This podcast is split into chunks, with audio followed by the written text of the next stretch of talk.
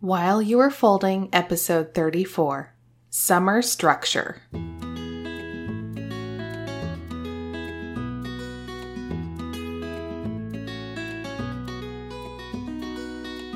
Hi, I'm Catherine Boucher, and you're listening to While You Were Folding.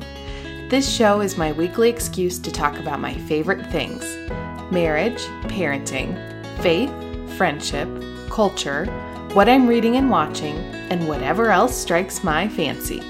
I've been a wife for 11 years and a mother for nine. I won't pretend to be an expert. I will introduce you to some amazing guests, ask a whole bunch of questions, invite you into the conversation, and encourage you to share what you heard while you were folding. Let's start with a prayer. In the name of the Father, and of the Son, and of the Holy Spirit. Amen. Heavenly Father, thank you so much for the gift of this summer season. Please continue to bless this time. And for all those who are traveling, please continue to bless everyone with some safe travels. Help all of us to embrace the ordinary, the quiet, and even the boringness of some of these long summer days.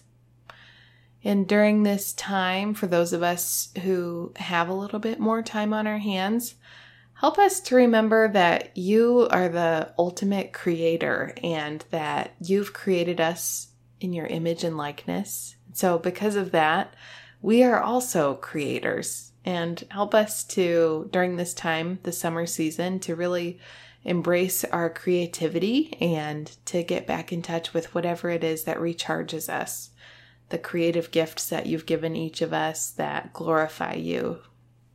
Help us to remember that we are creators and that doing those creative things not only helps to glorify you, but can help to bring us to life a little bit more fully. So help us to remember that. Continue, continue to watch over us. And we ask these things through your name. Amen. In the name of the Father, and of the Son, and of the Holy Spirit. Amen. So, hello. Um, thank you, first of all, so much for your warm uh, reception of the podcast coming back. It's so much fun to get back to doing this again. I hope you're enjoying the new format, that it's completely imperfect. We'll have probably some interruptions tonight while I'm recording. I do have Monty, my dog, at my feet again, so you'll probably hear him in the background. Gloria, our new baby, is upstairs with Philip, and we're still nursing, so she might decide that she's hungry here at some point. So I'm going to try and be as speedy as I can. So, um, summer is off to a great start at our house, and I'll be sharing a little bit about uh, what we're doing around here that's been helping us to keep summer as peaceful and relatively smooth as possible. And I'm trying to think what else is new since the last time I recorded we got to celebrate an early Father's Day with my side of the family over the weekend, and it was so much fun. We have an annual golf tournament honoring my mom's dad each year, and his name is Mel. And so we affectionately call this mini golf tournament that we have every year the Mel since we have a nursing baby and we live an hour away from everyone else, we decided, Philip and I decided that we weren't going to play this year, which was a bummer. Um, but everyone had a really great time and we got together for dinner afterward. And uh, Philip and I brought the kids up and we were able to meet up with everyone. And it's so much fun to get together. And my grandpa, oh my goodness, I hope I am in as good in as good of shape as he is at his age. I am embarrassed to say I do not know his exact age off the top of my head. I want to say he's 94, 95, but he still tries to get out there and play golf as much as he can during the summer months in Nebraska. Unfortunately, we don't have a lot of great weather months for him to be able to play golf, but he is the man, and I am happy to report that his team won the Mel, and he was so happy about it. But more than anything, it's just so much fun to get together with our family. So we had a nice time getting together. But otherwise, not too much to report around here. Summer is off to a really great start. And I wish I had some feedback to give you about last week's episode, but I am trying to record ahead of the game so that I can keep releasing things on a weekly basis. So I am actually recording this next episode before the first episode feedback is going to start rolling in. So I haven't heard back from those of you who are going to be sending in your books or shows or things that you've been reading that have been challenging you. But I'll be sure and pass those along as you send them my way. But I wanted to be sure and pass along a title that I am loving right now. And I'm actually rereading it. It's Brene Brown's book. And when I say book, it's actually an audiobook. It's called The Power of Vulnerability. And if you haven't heard of Brene Brown before, she is a um, shame and guilt researcher, and she is phenomenal. I love her approach. She's very down to earth. She's a she likes to say that she's a fifth generation Texan. She's very no nonsense and is very straightforward, but she's also very um, empathetic and gentle. And in this book, she, as the title kind of clues you in. She's talking about vulnerability. And the audiobook is actually a six session audio recording of a presentation that she gave. I don't know where it was, but it's phenomenal. And I just finished re listening to the first session from The Power of Vulnerability, and I'll put the note in the, the uh, link to the book in the show notes. And something that really stood out to me that I wanted to share was her talking about the idea that we can only love others as much as we love ourselves. And she said that a lot of times when she shares that, that result of her research that that's true, that a lot of times it's parents who object to that idea. And they object to it because they say, well, that can't possibly be true because I love my kids so much more than myself. And I think a lot of us would assume that that's really the case because we see people, especially women that I know, who act like martyrs and they put their kids' needs above theirs. But that's not really what she's talking about.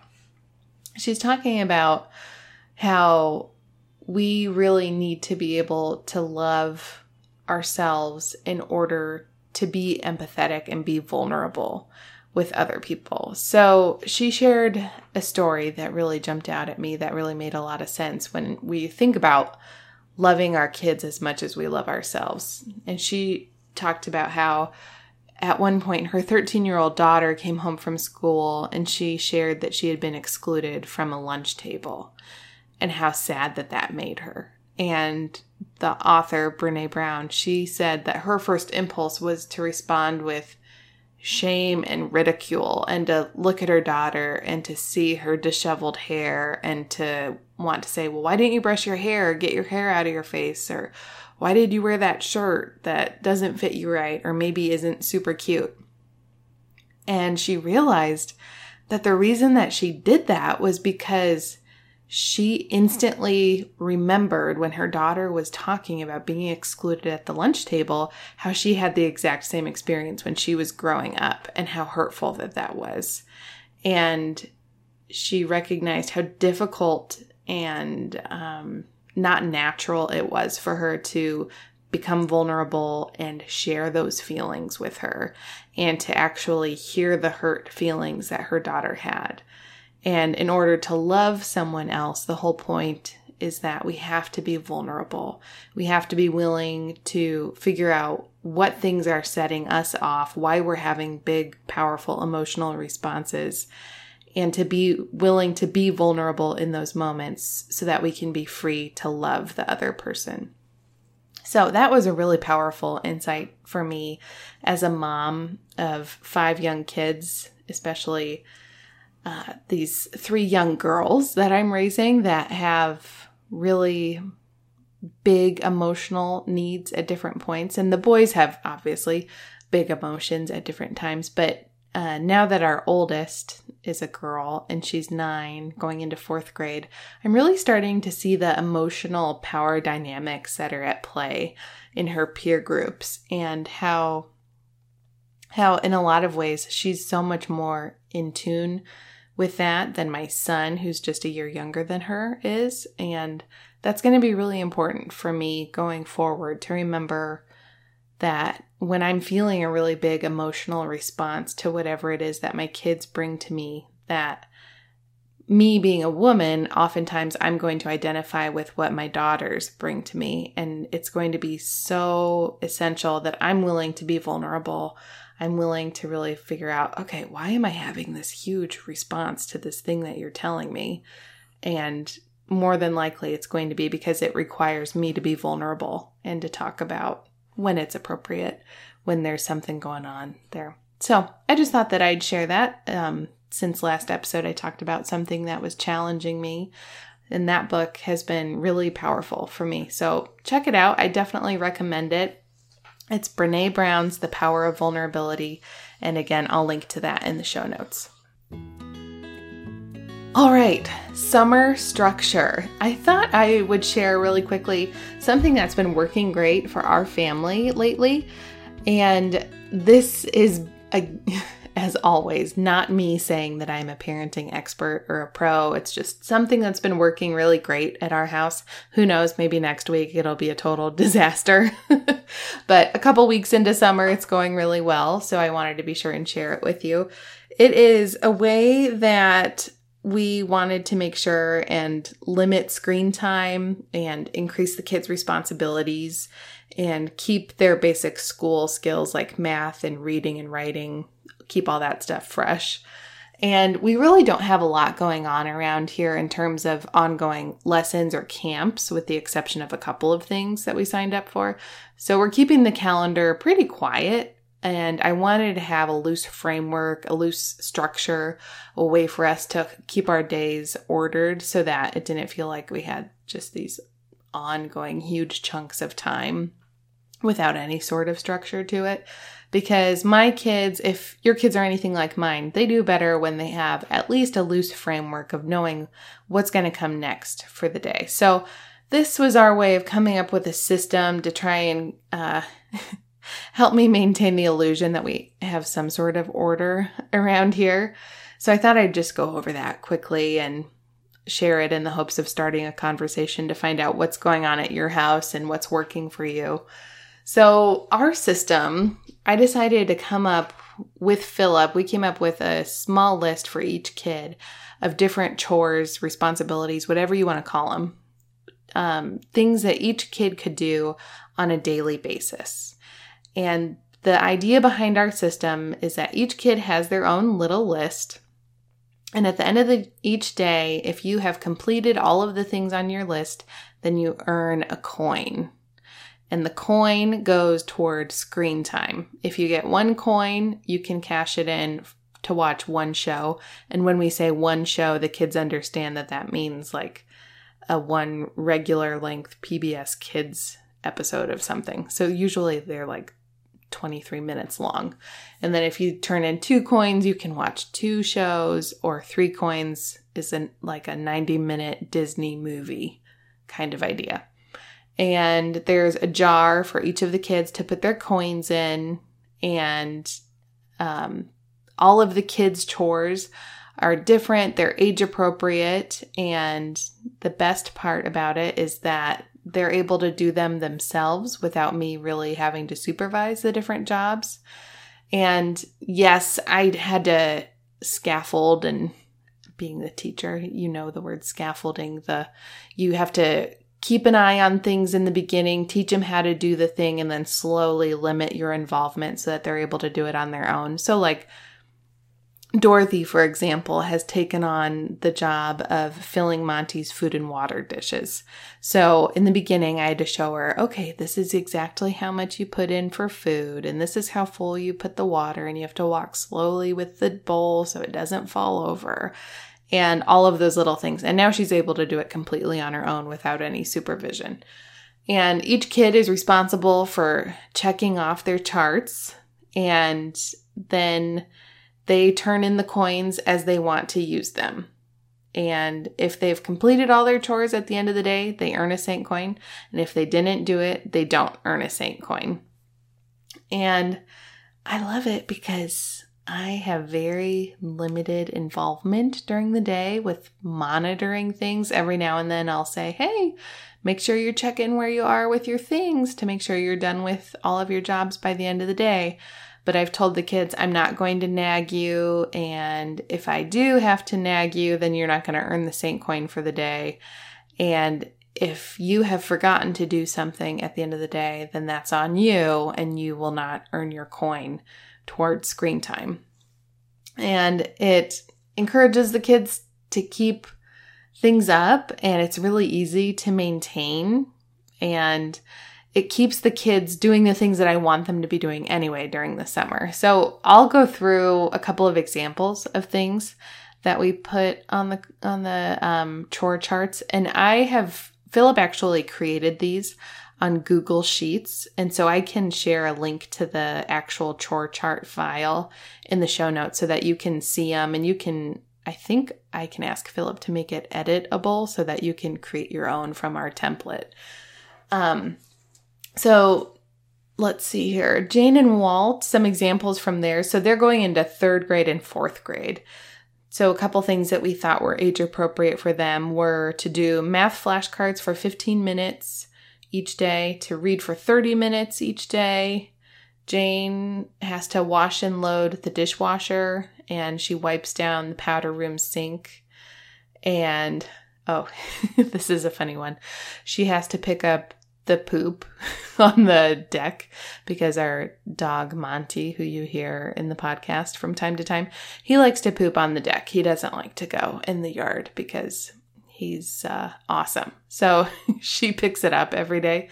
And her and Walt are both supposed to move their bodies for 30 minutes each day to get some exercise.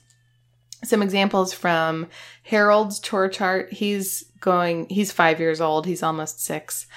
Um, he vacuums the kitchen floor every day using our cordless little vacuum and he's supposed to do some workbook time to do some basic math and writing practice. And he's supposed to make his bed. Those are a couple of his things. And then dorothy who's three she as i already mentioned she fills monty's food and water dishes makes her bed and she tidies her bedroom floor. So there's some examples there of the things that the kids do um, but why I love it, I already said it's minimal supervision. They're already doing the things that I want them to do. It makes screen time a reward instead of just something that's constantly happening as they demand it. And they know that it's more of a reward, it's an event, it's something that's special instead of the default of us turning on the TV. Um, and it's actually really helpful. The kids are doing things that are really helping us during the day. To have Jane be able to start on the dishes so that I can get to Nurse Dorothy, Nurse Dorothy, Nurse Gloria, or um, do something else, fold a load of laundry is really great. And it gives them a sense of accomplishment. It makes them feel like they're contributing to the family, and it's a win for everyone. And the other thing is it gives Philip and I a little bit more leverage because now we also have the power to take away the the coins if they do something negative, if there's some sort of bad behavior and we really want to send the message that it's not acceptable. So if it's a big infraction, then we'll threaten or actually take away a coin. And for them that is a fate worse than death. so so far, so good. It's working really well. As far as the actual logistics of how we, where we've put things and everything, the chore charts we printed them off. We made them on Google Sheets. And for the younger kids, for Harold and Dorothy, who can't read yet, we used pictures and we created little check boxes next to the pictures so that they could check off when they were done with the job. Jane and Walt are going into third and fourth grade, so we actually wrote out, typed out with words what their jobs are. So we printed those off and we laminated them so that they can use dry erase markers to check off the jobs for each day. And then the charts are actually stuck to mini clipboards that we've attached to the refrigerator with magnetic tape. And then when the kids have earned a coin for all of the things that they've done that day, then they get to put a coin into a little jar. They're just little tiny plastic jars that I found on Amazon with screw on lids. And the kids decorated their jars with stickers so they know that they know whose jar is whose. And the coins are super awesome. They're actually my favorite part about it. And you can use whatever you want. You could use marbles if your kids will not actually try and swallow them. And speaking of which, if you follow me on social media, when I said coins, you were probably really concerned because you saw that our son Harry put a penny up his nose last weekend and removed it. And sorry, he did not remove it. My husband had to remove it um, on our kitchen counter using some special pediatric tool. I don't know what it's called, but no, we do not use actual money coins. We use these big, they're probably like an inch, inch and a half in diameter wooden discs. And the images that are on top of them, I call them saint coins. I got the images that I printed off um, from Happy Saints. And I made these several years ago, probably like five or six years ago. I'm going to have to look online to make sure they still make them. If they do, um, I'll put a link to them in the show notes. You just buy the digital file and then you can print them off. They're circular badges, Happy Saint badges. And I just printed them off, glued them to the wooden discs that I got from a craft store, and then I sprayed them with like a decoupage spray. And the kids love these things because they're these cute cartoon images of their favorite saints. And each of the coins has a different, it has the saint's name at the bottom, and each picture has something that makes it clear which saint it is. So maybe a specific symbol like a lily or uh, shamrock for St. Patrick or things like that. And they're super cute and they just reinforce what the kids already know about the saints. And they like to compare who has which saint and they love it. So I keep that jar that's full of the saint coins up out of reach so that there's no monkey business. No one's trying to cheat. and then the kids keep their own jars for their coins on the kitchen counter. So so that's the overall system. I hope I explained it in a way that makes sense. Let me know if you have any questions, but it's working really well. It's off to a great start. Again, it's limiting the screen time. It's helping the kids to be more helpful and just to keep their bodies moving and to keep up with basic schoolwork skills. But I would love to know how your summer is going and what's working at your house how you're creating some structure or structure ish, or maybe you don't have any structure at all and your children are completely different than mine and they do much better without any sort of structure. So, what's working? What's not? What's epically failing? And let me know if you have something to share, maybe that would benefit my family or other listeners. And you can always send those to me at podcast at catherineboucher.com or send them to me on social media. Also, I have a question for you. I'm going to be recording an upcoming episode with a great guest talking about NFP. But in preparation for that episode, and um, I'm going to be meeting with a couple of people in the diocese just to talk through how we can better serve people in the diocese in the area of fertility, infertility, NFP, marriage preparation I want to know what's going on in your area. How's your diocese supporting couples that are preparing for marriage or maybe are struggling with infertility or secondary infertility? What about um, for couples who are trying to space kids or maybe they have what I like to call Uber fertility? Please please, please let me know what's happening in your area and what's working and what you would like to have, what kind of support you're needing in this area. Again, you can send all of that feedback to me at podcast at catherineboucher.com. Until next time, don't be afraid to begin again and share what you heard while you were folding.